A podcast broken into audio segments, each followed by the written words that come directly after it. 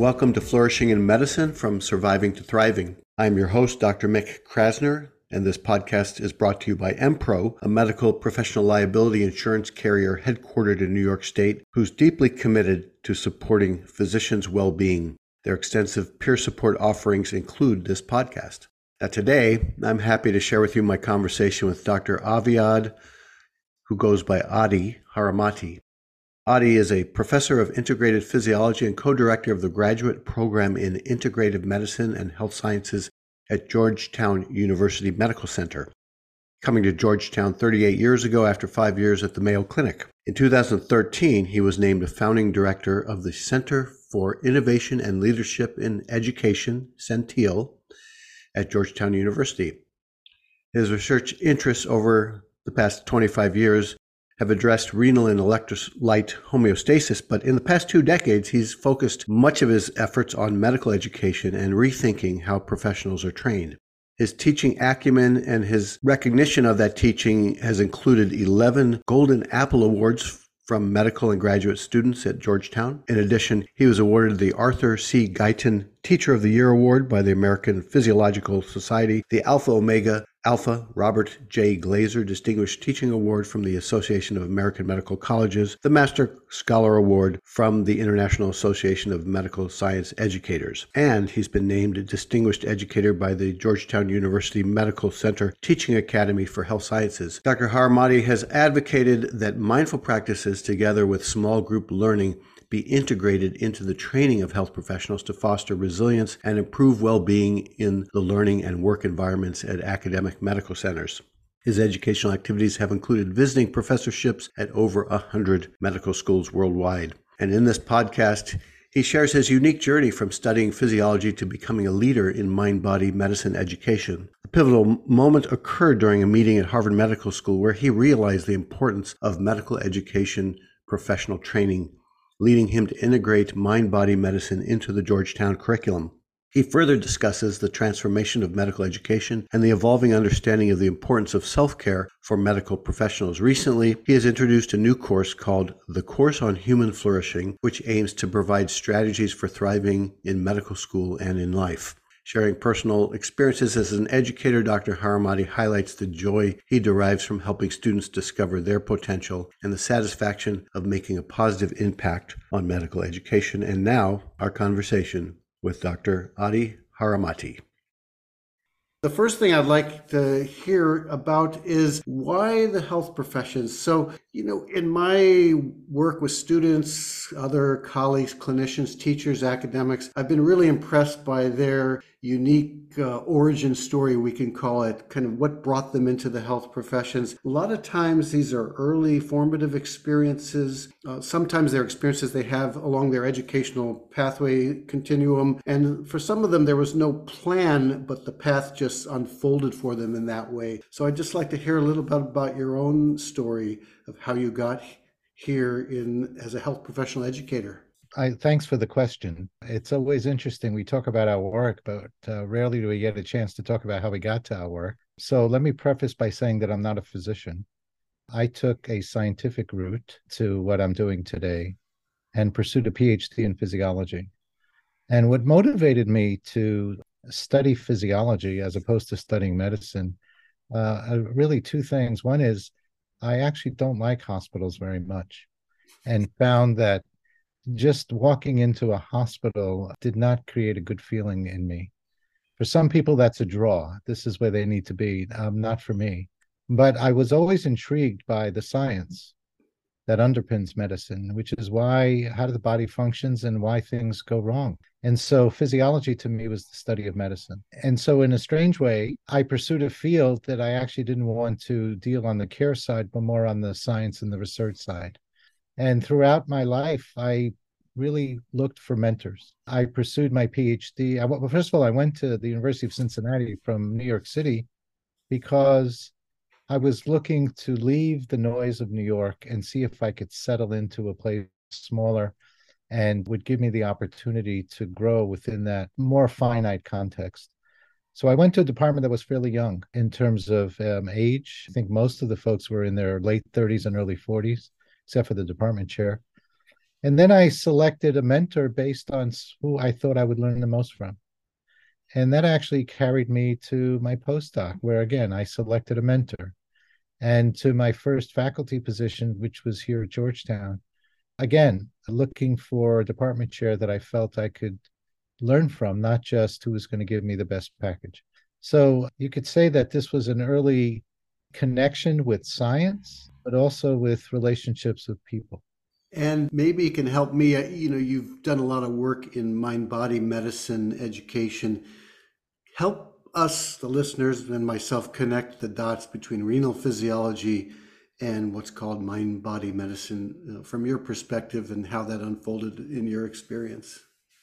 Uh, so, I also really appreciate this question because the term urine and the term mindfulness are rarely in the same sentence.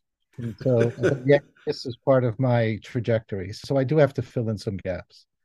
I came to Georgetown in 1985. That was 38 years ago from today.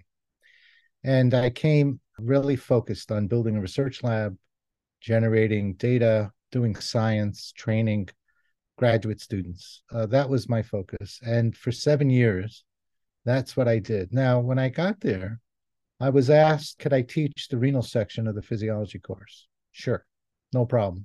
The next year, you did such a good job on the renal lectures. How would you like to run the whole physiology course? Well, that was a little more a bigger commitment, but I agreed to do that. And for me, the price to do research was I did some teaching. It turned out to be about half a year's worth of teaching, but it's not every day. It's not, I mean, it's not every hour. It was every day for a few hours between January and May. And then along the way, I, I guess I was effective, or the students uh, responded well to what I was presenting. I did win a few teaching awards. But for me, during that first seven years, teaching was the price I paid to do research. And then in 1992, so seven years later, by then I had been promoted, I had established myself here at the school. I get a call from the dean one day, which was an unusual thing. It didn't happen every day, but the dean called me and said that they're sending me to Boston for a week. And I go, why? And they said, well, Harvard University School of Medicine has now been four years into their new curriculum. This was 1992. Their curriculum started in 88, their new pathway. And they're inviting every school to send one person to learn about what they've done and to gain some insights, not to necessarily replicate it, but really to participate in some discussions about their curriculum. And I begged him not to send me because I had no interest to go to this meeting. And he would hear nothing of it and basically said, You're going, and then you'll come back, tell us what you learned. So I flew up to Boston, very annoyed that I was going to spend a week listening to how wonderful Harvard was and uh, really engaging in something that I had no interest in. Well, in the first, uh, we walk into this auditorium in Building uh, E at the time on the quadrangle of the Harvard Medical School. And two individuals came on the stage. One was Daniel Tosteson, the dean of the school, and the other was Dan Federman, the dean of medical education. And as they began to introduce what they were doing and why they felt compelled to host this meeting, I felt my entire view of my job completely change. And I was mesmerized. And uh, the mes- basic message that Tosteson provided, who was a physiologist by training, was this You are working in a medical school, and your primary job is to train a health professional. Yes, we are hired to do research. Yes, we're hired to see patients. But the reality is you're training a professional. And yet we don't take our education as seriously as we take our other endeavors, and that is wrong. We wouldn't think of walking into the operating room without a carefully delineated protocol. We wouldn't think of walking into the research lab without a carefully delineated protocol. How is it that we could walk into uh, lecture hall and not really have a good sense of what we're doing. And frankly, teaching at that time was coming into a room, telling people what you know, exchanging content or transmitting content, and then a few weeks later finding out what the students remembered from what you delivered. That's not education. But I was hooked. And then another serendipitous um, event at that particular meeting was that we were assigned to groups to learn about problem based learning, which is a teaching pedagogy. It's a methodology in which cases are presented and students learn to work through cases. And I was assigned to a group that was led by what? A nephrologist who I happened to know by reputation, but never met. And the case was a case of a child in Africa with um, a refugee child with kwashiorkor that was a fluids case. I was mesmerized. And I spent a week in the library researching the case and then deciding or planning how we were going to change the curriculum so that I could actually implement some of this. And I came back to Georgetown after we completely energized by the fact that I am now going to spend 50% of my time on education. So that was the first phase. And that went from 92 to 97, where my focus was how do I use science to train a professional? How do we use science, for example, to shape attitudes? And, uh, you know, we have a tendency in the sciences to read through a case and immediately go to the data, the numbers. What are the lab values? What let's make a diagnosis and a treatment plan. And I didn't do that. I actually spent time on the psychosocial descriptions that most scientists skip over because they're not important. But actually, for me, that was the whole point of the case is that the, the context matters, the social situation matters. And so, as I began to think more and more about attitudinal shifts in students and how we could use science for that, the logical question came how do we train students to meet the needs of the public?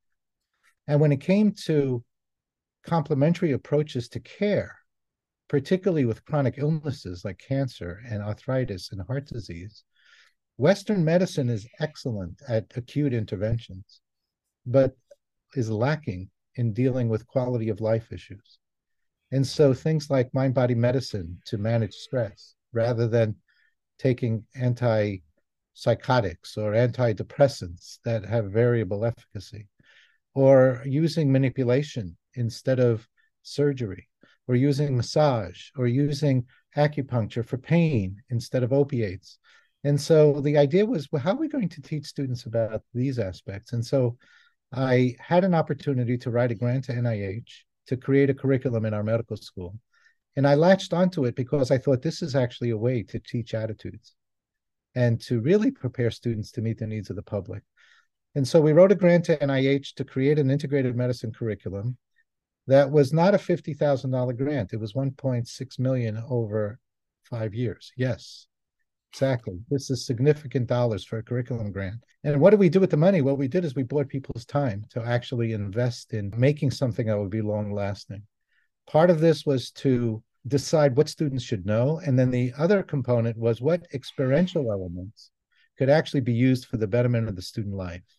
And that is how I brought mind body medicine. I went to get trained myself with other clinicians, even though I'm not a clinician.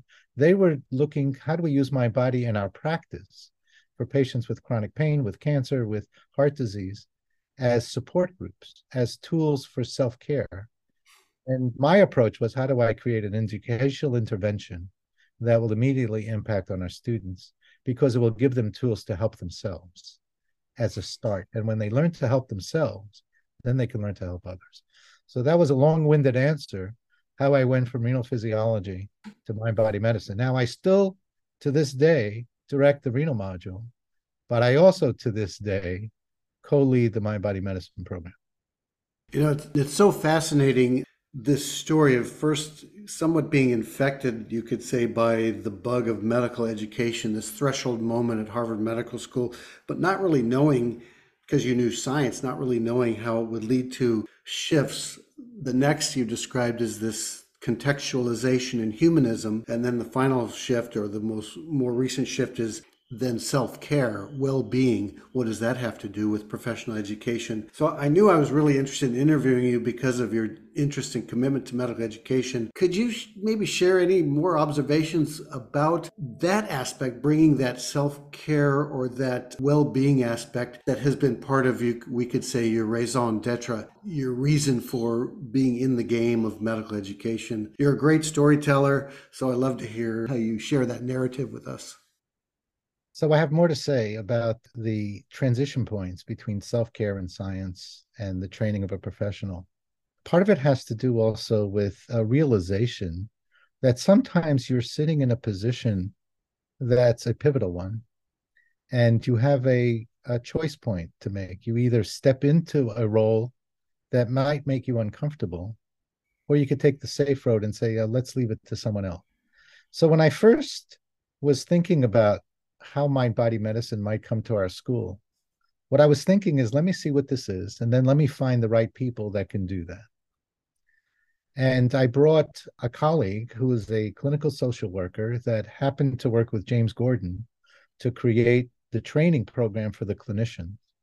And so she's an expert in really developing a, a faculty development program in mind body. And I created a pilot in which we would pilot this with our students to see, first of all, how is it accepted and how would we deliver it and, and just go through the, you know, at least a, an experimental phase of how this might work. But I made sure to partner with her because I wanted to see her in action.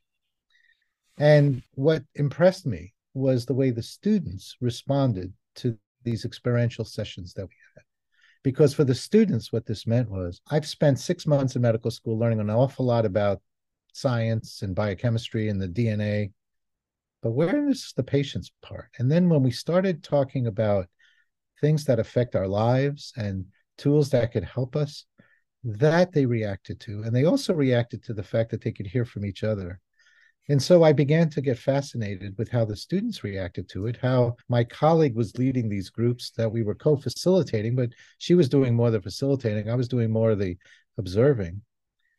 And then it came to the point where now I think we need to roll this out.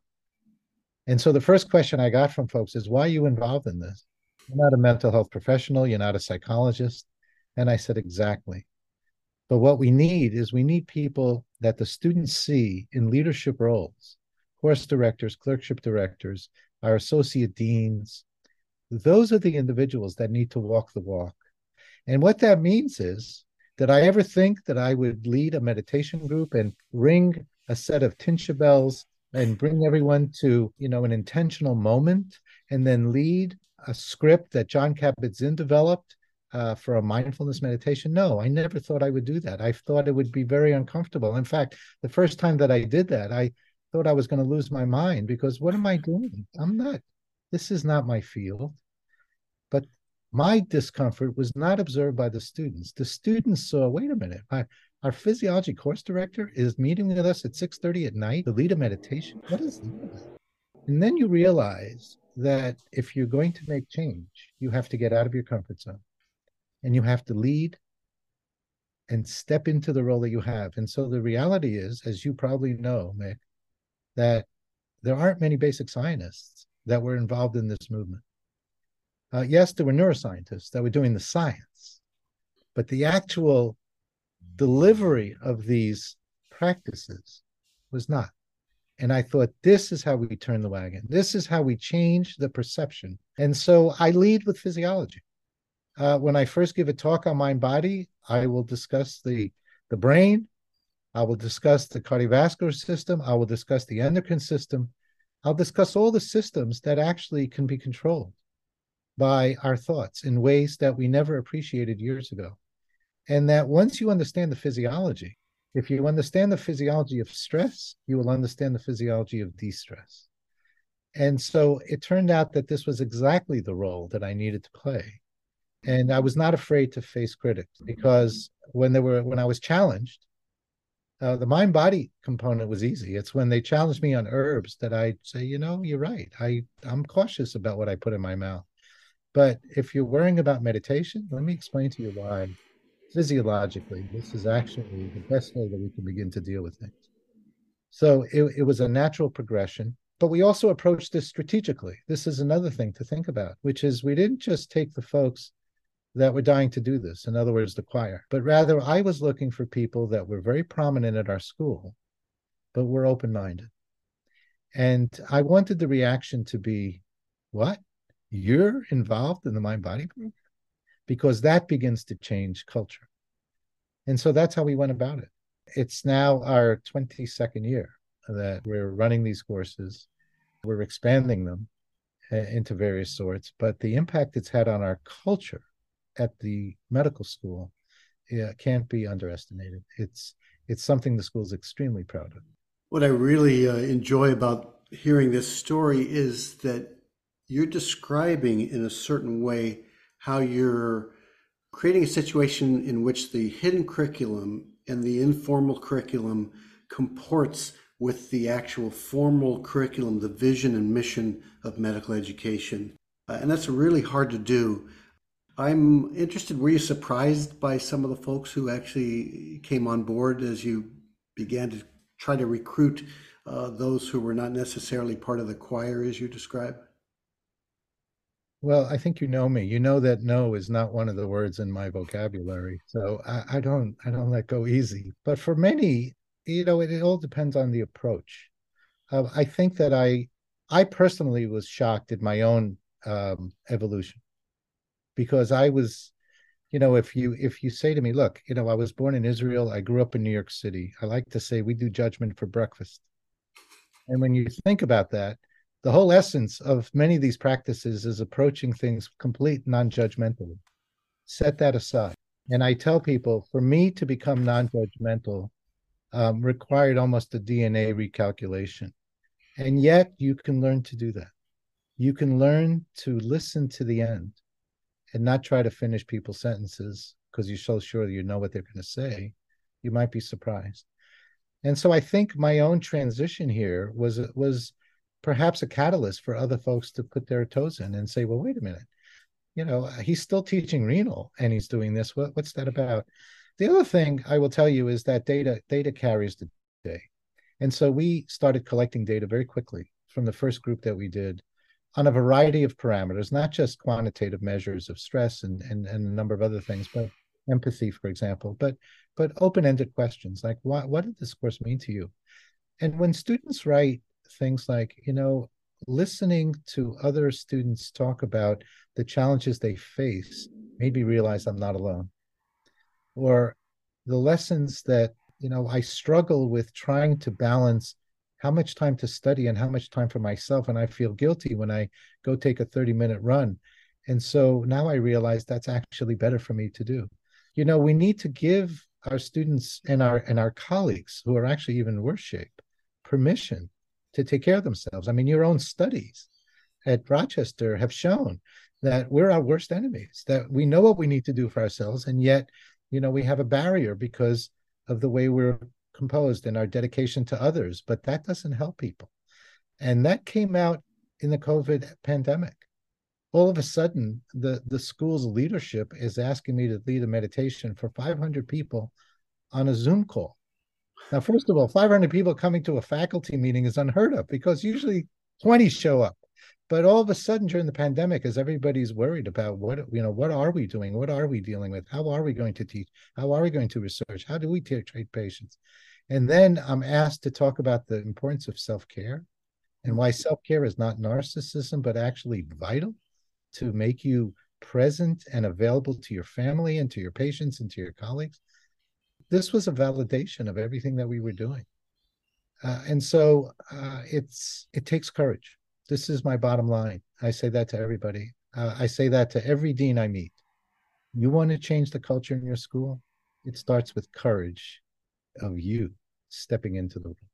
And courage is, you know, in some ways being open-hearted in a certain way, in a uh, vulnerable way, I guess we could say. Um, I, I, just want to step back. You you talked about this uh, colleague, this woman who had developed some skills teaching, and what was it about her skills and what you saw that you could see in yourself, not only see in yourself as cultivating as a teacher, but also that you could see in other folks, uh, other of your others of your colleagues cultivating similar skills that they could do this in their own way with their own signature with their own personality of course. So at the risk of embarrassing my colleague her name is nancy Harazduk and uh, she's a woman of extraordinary talent that can bring together a group in a session and she exudes pure love.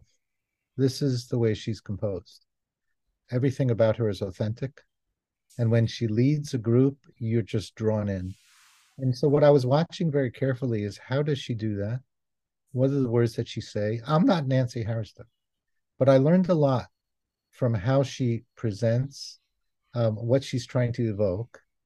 And then I kind of do it a little bit differently. This is why we were a very good partnership because she came with the pure sense of all I want to do is teach this to as many people as I can. And I said to her, we can't get anywhere without data.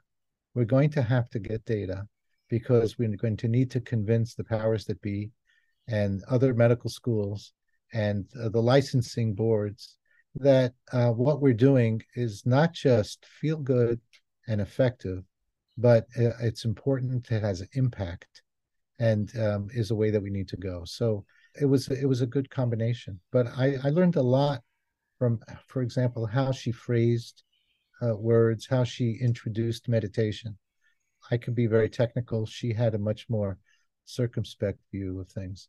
So, you know, I encourage folks to surround yourself. You hear this a lot surround yourself with people that are different from you because together you'll find a path that neither one of you could have done by yourself. I think that's right. So, uh, you know, from the medical school classroom to the culture of medicine on the wards to the rarefied environment of organized medicine, uh, organized medical education that you've been involved with, for example, the AAMC, the American Association of Medical Colleges. I'd just like to hear from you. I'm always curious myself as how to what do these all have in common? Can you share about the commonalities of all these levels of what we could call the culture of medicine? How's it been in the past? What it was like? How's it? How is it now? And and how do you see it evolving uh, with some of our understandings and our, especially our understanding that well-being of the health professional is actually a quality metric. It's a metric that reflects our mission in medicine and what we're here to do. You ask an important question, which is uh, medicine is hierarchical. I would say that if we go back 20, 30, 40 years, the notion of what it meant to be a physician and the degree of service to others was paramount.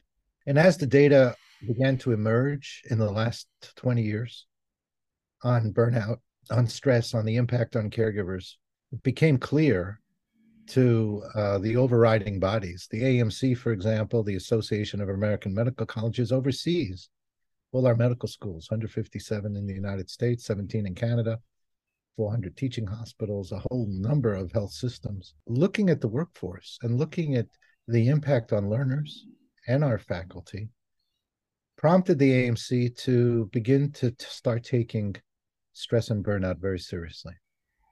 Part of it has to do with the way the system operates in its academic pursuits, the delivery of care, the pressures on research, the challenges in teaching as teaching has evolved.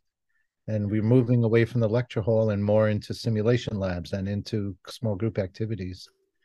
And even teaching on the wards has changed. There was a realization, a very important one, that that we're human, that we have frailties, that we have limits, and that perhaps holding off on self care was really not the way to go. And we needed to do something different. There were also individuals that stepped up to tell about their own stories, including Darrell Kirch, who was the president of the AAMC and talked about his own mental health challenges, which was very profound uh, at a large national meeting of 5,000 people in attendance. That begins to get attention. Our youth are coming to medical school now with I think more mental health issues than ever before, or at least they're they're we're aware of it more than we've had before. And frankly, uh, to be a human being in the 21st century with all the continual stimulation, we're in a heightened state of alertness and almost uh, in a stress state continually. Now we have to go out of our way to find those times to create the pauses and the grounding. So it's very different than it was. Uh, we can do a lot more things at the same time and more efficiently but it doesn't mean that our challenges are less they're actually greater. And and our the pressures on our time are greater. And two worker households are the are the are the norm now.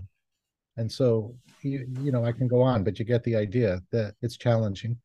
And so um, i think that there's an awareness that we have to deal with this. If you ask any health executive top three issues that you're dealing with workforce well-being is going to be among those top three that's on everybody's radar now. And a lot of it has to do with the work of Colin West, who you've had on this program, and Tait Shanafelt, the team at Mayo, but many others as well that have addressed that. What the Mayo group did that was extraordinary is really come up with data, with numbers. We needed to really understand this, not just descriptive, but really get a sense of what does it actually look like when you when you look at the numbers across the nation. So in a way, I've been more optimistic about the future of medicine now than I have was 20 years ago. I think this realization, the move, for example, to bring humanities into the curriculum, Uh, you wonder, is there room for that? Yes, there is room, and it's essential. The need for self reflection, and not just through mind body experiences, but also through narratives, through discussions, creating communities. You know, as we move more remotely and as we're using simulations and as we're uh, look at e-visits telehealth right? As in a in-person relationship as we were in the past which has advantages particularly for rural medicine but yet what you see is uh, our students thrive connection. We need this kind of social gathering. And frankly it's what led me to think about mind body 2 if you will, thinking about a different kind of curriculum, not to take mind body away, but about a third of our class will take the mind body course. But that means that two thirds don't, either because of time pressures or because, you know, just the idea of meditation doesn't really resonate. And so I've been looking for a number of years for material to develop a different kind of course that would perhaps broaden the appeal and allow for self awareness and self reflection to emerge, but through a different context. And I landed on something which I'm happy to tell you about if something you want to hear. I do. This is a perfect segue. I'd love to hear about this uh, course. Please share the title again or read the title to us because it's, I think, fits in so well with this interview. So when you first invited me to come on your uh, on on this podcast, and you told me it's about flourishing, I chuckled because over this past summer, the course that I developed is called the Course on Human Flourishing.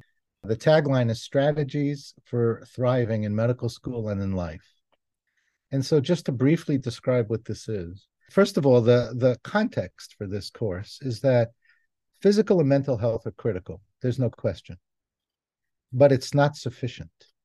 It's not sufficient to thrive. In other words, you need mental and physical health and mind body can help us get there. It's a way to which we can care for ourselves, understand ourselves better, be more present, which we know improves well being. But if you think about your job and your life, well, how do you thrive in that? And for that, you turn to the positive psychologist, turn to the social scientists, and you discover that there's quite a literature on human flourishing. And I'm particularly citing work from Tyler VanderWeele, who's a social scientist at the Harvard School of Public Health and in 2017 wrote an article in PNAS, the Proceedings of the National Academy of Science, the title of which was On the Promotion of Human Flourishing. And the thesis of his article was that there are several domains that contribute to an individual or a population's flourishing, thriving. And that involves things, first of all, some key domains family, work, education, and community. It could be a religious community, could be just a communal gathering. And that there are several factors that intersect with that happiness, life satisfaction, meaning, purpose, uh, things like character and virtue, social relationships and the interaction, the family relationships. And then a big one, spirituality or the transcendence, thinking about things bigger than us, if you will, in the world that we live in, the universe that we're in. Some of these are very lofty uh, ideals, and some of these are fairly concrete. But when you think about these domains, these are elements that actually impact on how one does in their work. Is there meaning? Is there purpose? Am I happy with what I'm doing? Am I getting satisfaction from what I'm doing? What drives that satisfaction? What determines what if I'm happy or not? And so with these dimensions, I decided to put together a course. And with support from the Kern National Network, which is part of the Kern Foundation at uh, the Medical College of Wisconsin, uh, we received a, a, nice grant to develop this course. Uh, this is part of their framework. Their goal is to foster flourishing and character and care in medicine in general. And, you know, I'm an educator, I'm an implementer. And so my goal was to create a course that would build on that and actually deliver the opportunities for students to experience aspects of each of the domains that I mentioned in a way that would concretize that in their minds and begin to get them to think about it. And so that's what we're piloting now. We're piloting this course. It has eight sessions, they're two hours each. We started with self awareness and self compassion because we're so hard on ourselves, and our medical students are even harder on themselves. So they need to learn that aspect of self compassion. And then we move to happiness, life satisfaction, and gratitude And uh, this past week, we dealt with meaning and purpose. And next week, we're going to deal with character and virtue. And you say, what do we do? Are these just broad discussions? No, there are some very specific questions that I invite the group, and we only we have these in groups of 10, groups of students to uh, reflect on. And then we actually do an activity that fosters that. So, for example, on meaning and purpose, um, have a conversation, and our two facilitators also participate. So, for our students, I say, why did you choose medicine? Why are you in medical school? What do you hope to achieve? What is the best part of yourself that you could see manifest in the career that you aspire to do? And what is it that you wish for? What is it that you need? And then to our faculty, why did you choose what you're doing? If you're teaching, or if you're doing research, or if you're uh, delivering care, what is that that gives you meaning? And then what we do is we have them write their own Hippocratic Oath. This is something that I borrowed from uh, Rachel Naomi Remen uh, in her Healer's Art course, but we've kind of retrofitted it to this. Um, and that have students think about not reciting a Hippocratic oath of somebody else's words, but rather their own oath of what is it that they hope to aspire and hope to receive in terms of skills and courage and um, and fortitude to really be successful in life and to make an impact and to make a difference. Our session last night was about this. The students left there dazed. They were they said this is this was an amazing session that validated why I'm in a medical school. So I'm very excited by this. I can't wait to do next week. And uh, as we unfold this, I'm going to do a training to bring 10 people to a training for three days, immersive training, so that they will kind of live the course that they're then going to deliver. Uh, I see this as really expanding the offering. Mind Body is certainly valuable, has its role. I hope to capture another segment of the class with this offering on human flourishing. It sounds fantastic, and I think I think your faculty development process sounds like a wonderful way of really having people live it who are teaching it. I'm also thinking about that exercise with the Hippocratic Oath. You know, that is probably the first actual statement of professionalism that has been made. So a lot of this is uh, tied into professional identity formation, which actually, in my mind, Adi, is not something that you do once early on in your education, then it stays with you. It's a constant uh, remaking, revisiting, reflection process, an iterative process throughout our career. I did want to, when you're talking about meaning and purpose uh, as one of those center points of this course, or one of the uh, sections of this course, maybe you can talk about why is it important that we have a sense as health professionals of joy, we could say eudaimonic joy, and meaning and purpose in our work? What, what is the importance for that for us? It may be a rhetorical question, but I think it's worth all of us reflecting on that because I think it is something that sustains us and actually feeds us, and that also actually allows us to serve our patients as well.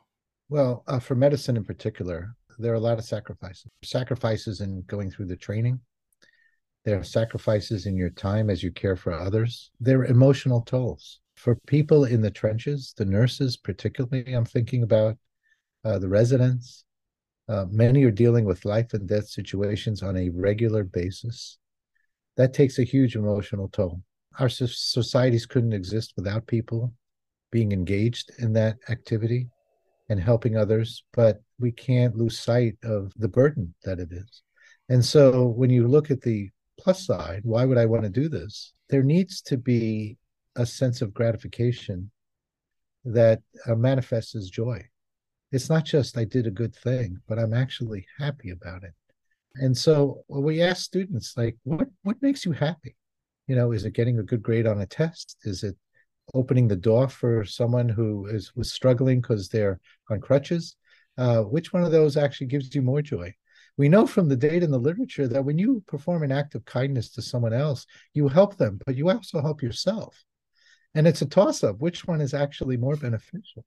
So uh, you know at the end of the day if we want society to achieve a higher manifestation than simple self aggrandizement or self gratification, we have to help others.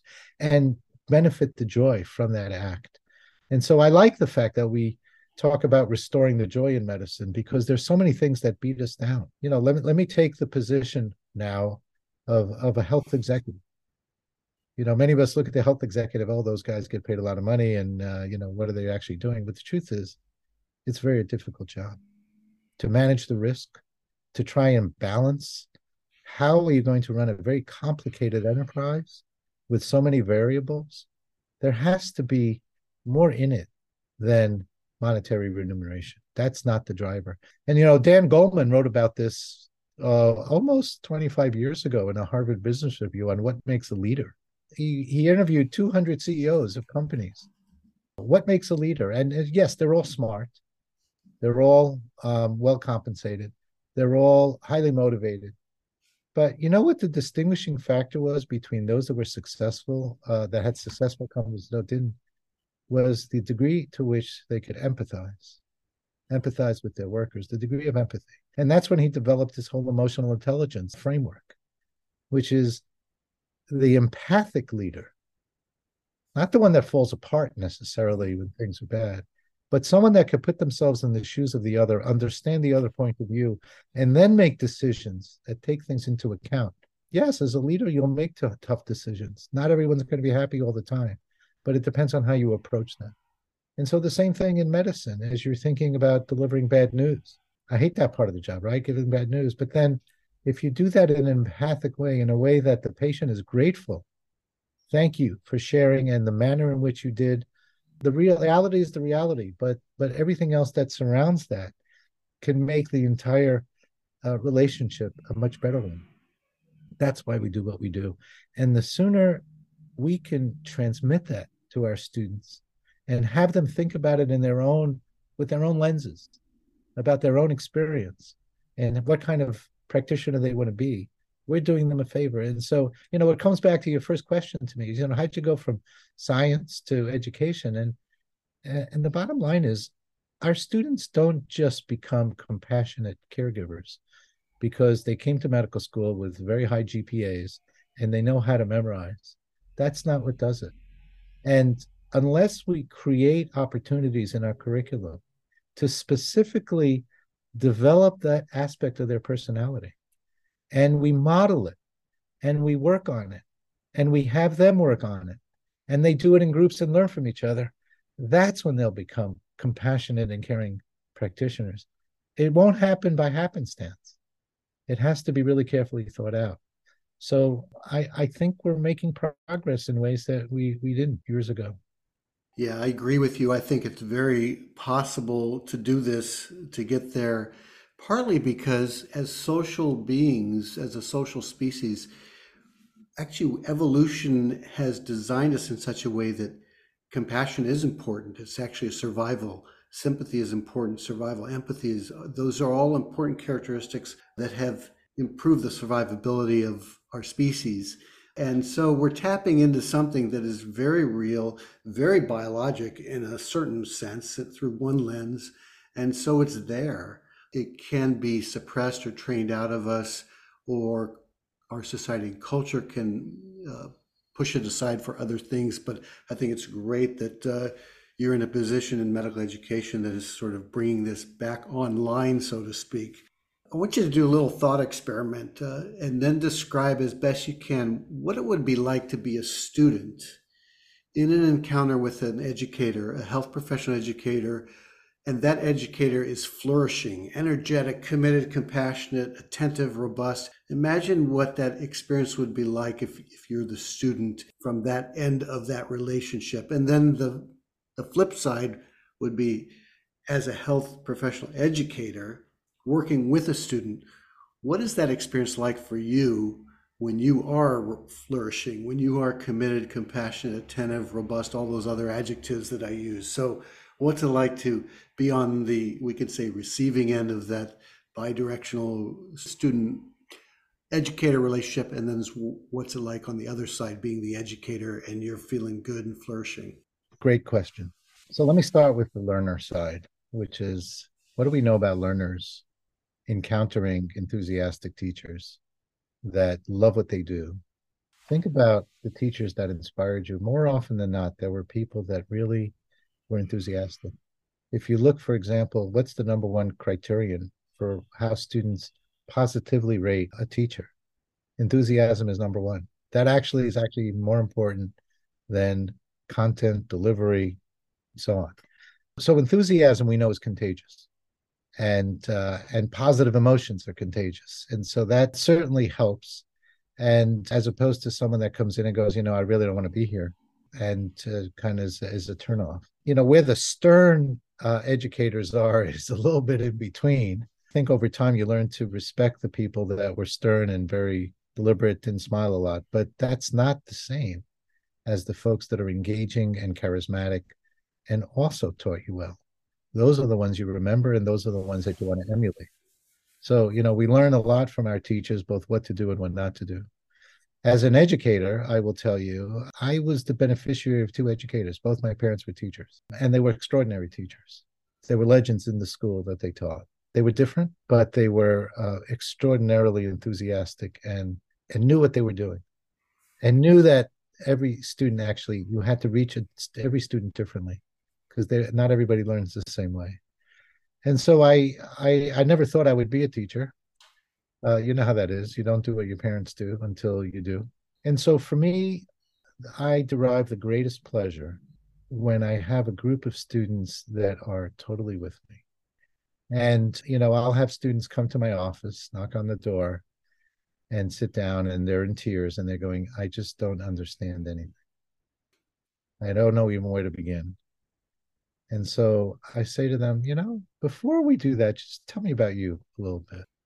Tell me, like, you know, how did you get to Georgetown? Where are you from? Tell me about your family.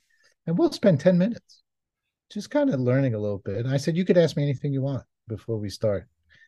Uh, and I'll, I'll, get to your question. But then after 10 minutes of a connection, and I'll always find something to say, oh, I, I kind of know that place. And then I'll say, well, let's let's see. And I'll invariably you know they'll say i don't understand this and i say well maybe you think you know more than you do and you know maybe you actually do know. And i'll ask them a question that i'm pretty sure they'll be able to answer. And sure enough they do. And then i go okay so we got this part down. In other words it's about building things up. And as i'm watching this there's a part of me that is just chomping at the bit because i can't wait for when the session's over and they look at me and they go wow that actually really, really helped me. And all I did was just help them identify things that were inside them, but they were just covered over, they were clouded. And you bring clarity into that and you bring it into it. And in some cases, there are things that need to be explained. And great. And so, and someone will say to me, I hear you, I don't get it. And I said, Good, let's try it again. And then they'll say, You still don't get it. And I say, We're not leaving here until I've found a way to help you try and see this. And so it's on me now, not on you. It's on me because I'm not explaining this right. Okay. And so that takes some pressure off. But there's nothing that gives me more pleasure than that. I remember walking into a lecture hall with 102 fever, pre COVID, of course, 102 fever, feeling like crap. And 10 minutes into the lecture, I actually don't feel anything anymore because my adrenals kicked in. I'm on a high it's just it just feeds my soul well i have had that experience of uh, learning from you so i can attest to that so finally i'd like to know and maybe our listeners would but mostly it's for me uh, what you like to do when you're not speaking or teaching somewhere on planet earth and there's very few places on planet earth it seems you haven't been teaching others or innovating and planning changes in medical education what and maybe that's what you like to do most. But uh, what else do you like to do? So, so I do have a life outside of my job. It just so happens that I love my job, and I think I have the best job in the world because the school has given me a lot of rope to really maneuver. So, what do I like to do? I like to be with my family. We have three grown children. Uh, we have five grandchildren and one on the way uh, next month. Everybody lives in Miami, so we're on a monthly trip to Miami. I have contacted all the med schools down there, by the way. I've visited them all because I don't sit on a beach. But um, I like to cook for my wife. But my greatest pleasure is cooking for my kids and my grandkids and watching them eat mindfully because they've learned how to eat mindfully. And so they're told the first bite of anything you eat has to be a mindful bite. You need to savor it, and then you need to open your eyes and tell me what you just tasted. And that is my greatest pleasure on this planet. Well, I would love to be invited to your home someday and uh, and be able to mindfully eat your food. So we'll keep that in mind, Adi. Um, anything else you'd like to share that we there's a lot of areas we haven't got to but this has been great really appreciate this time with you really especially appreciate the time with you i always uh, feel enriched by that when i'm around you so anything else you'd like to comment or reflect upon yes i would actually i, I first of all want to congratulate you on on leading this series you have an extraordinary talent if you, I don't know if you remember when we met, but our viewers or our listeners might be interested to know that uh, the way we met was uh, you published a paper in JAMA in 2009, if I'm not mistaken, mm-hmm. September of 09. And it was a paper about creating a program to help uh, primary care physicians reduce their burnout through a series of interventions that your center is well known for. And I read the paper, I saw it come out, and I emailed you immediately. I didn't know you, but I found your email and I emailed you and I said, Congratulations. It's amazing that they published the paper because JAMA was not known for this kinds of work. But I said, This is going to be a landmark study. And that began our friendship because then we met and we did a bunch of conferences together. But I've learned from you a tremendous amount. And I came up to your training that you lead with uh, Ron Epstein. And so I have to say that um, it's been a delight to get to know you and to learn from you. And thank you for inviting me to join you today. Thank you. Thanks for listening today. We will include a summary of today's podcast and links about Dr. Haramati and other references that he made that were discussed in the show notes. I would like to conclude by sharing another exercise to support your flourishing in medicine. For this one, I'd like you to sit comfortably for the next few minutes and simply follow my suggestions as you explore ways to care best for yourself. Dr. Haramati talked about this in the podcast, this self care element, and I thought maybe we should just explore this a little bit. So, sitting comfortably in a chair, you could stand if you like, wherever you are, just making yourself comfortable. You can close your eyes, you can keep your gaze a little diffusely focused, or you can look at something. All of that is okay. And I'd just like you to reflect for a moment on what you do to care for yourself. What are the things that you engage in? They may be spending time with friends and family, maybe getting outside, taking a walk, maybe reading, maybe writing, maybe listening to music. Maybe simply just relaxing and sitting quietly.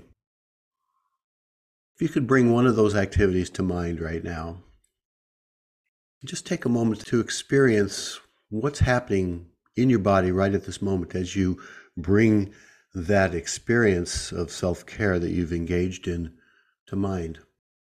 Our minds are real powerful, quite uh, evocative of actually changing our physiology from moment to moment. And simply reflecting on an activity in which we are caring for ourselves can be an act of caring for ourselves.